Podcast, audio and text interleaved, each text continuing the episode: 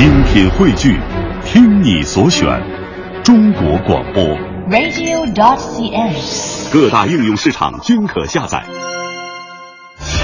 强言道，今日文娱知多少？欢迎收听强言道。大家好，我是徐强。2015羊年春晚在电视上现在是反复重播，拿语言类节目来说吧，有亮点也有误会。节目组替郝建的口误向乒乓球队诚恳道歉，乒乓球队也和蔼接受，毕竟是人民内部矛盾嘛。最成功的是贾玲的小品又被曝是抄袭，我徐强觉得既然没有什么版权纠纷，乐呵就得了，不用那么上纲上线。最失望的还得是苗阜王声那反腐相声，太紧张没演好，不过就凭这个反腐的创意就够苗阜王声再火一把的了。不过我觉得今年春晚边缘化的民族唱法我太赞成了，诚然大学里的民歌系啊，确实培养出了不少人才，但却让民众觉得民歌就是专业院校的民族唱法，真正的民歌倒成了原生态，教育出的学生都是一个声音，你闭眼根本听不出来哪个是阎维文，哪个是宇君健，歌词千篇一律，调式大致相同。我觉得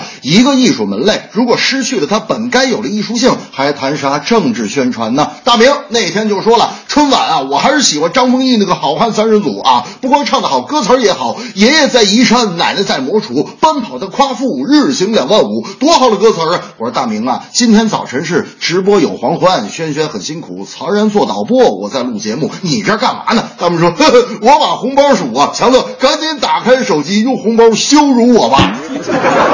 最近东方卫视幽默搞笑节目《笑傲江湖》的制片人要我参加第2季的参评录制，倒是让我矛盾至今。要知道，作为演员来说，幽默很难；作为传媒公司来说，市场很大。去年各大电视台幽默喜剧节目质量也是良莠不齐，选手各种回锅肉的现象也频繁发生。传媒公司在综艺节目市场拓土捞钱的同时，有没有考虑到对大众的责任呢？我徐强觉得，只有残酷的竞争才能够诞生出好的节目，或者逼出好的作品。发展中的中国一片如饥似渴的文化市场，谁都觉得遍地是机会，但节目质量和创造力才是占领市场的唯一标准。大明那天就说了，哎呀，我觉得这个综艺节目不太适合我，今年啊，我决定参加这个美食节目。我说美食节目呀也不好录呢，吃完的东西你得有这个享受的表情，你那表情怎么样啊？大明说，哎呦，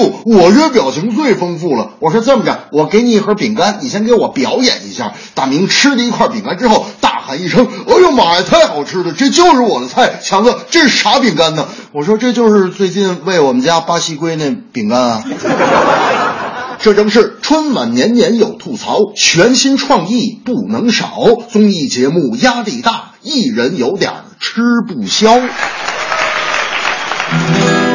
新年到，春晚少不了，所有节目欢迎大家一起来吐槽，综艺节目好，投资也不少，只是艺人压力太大，有些吃不消。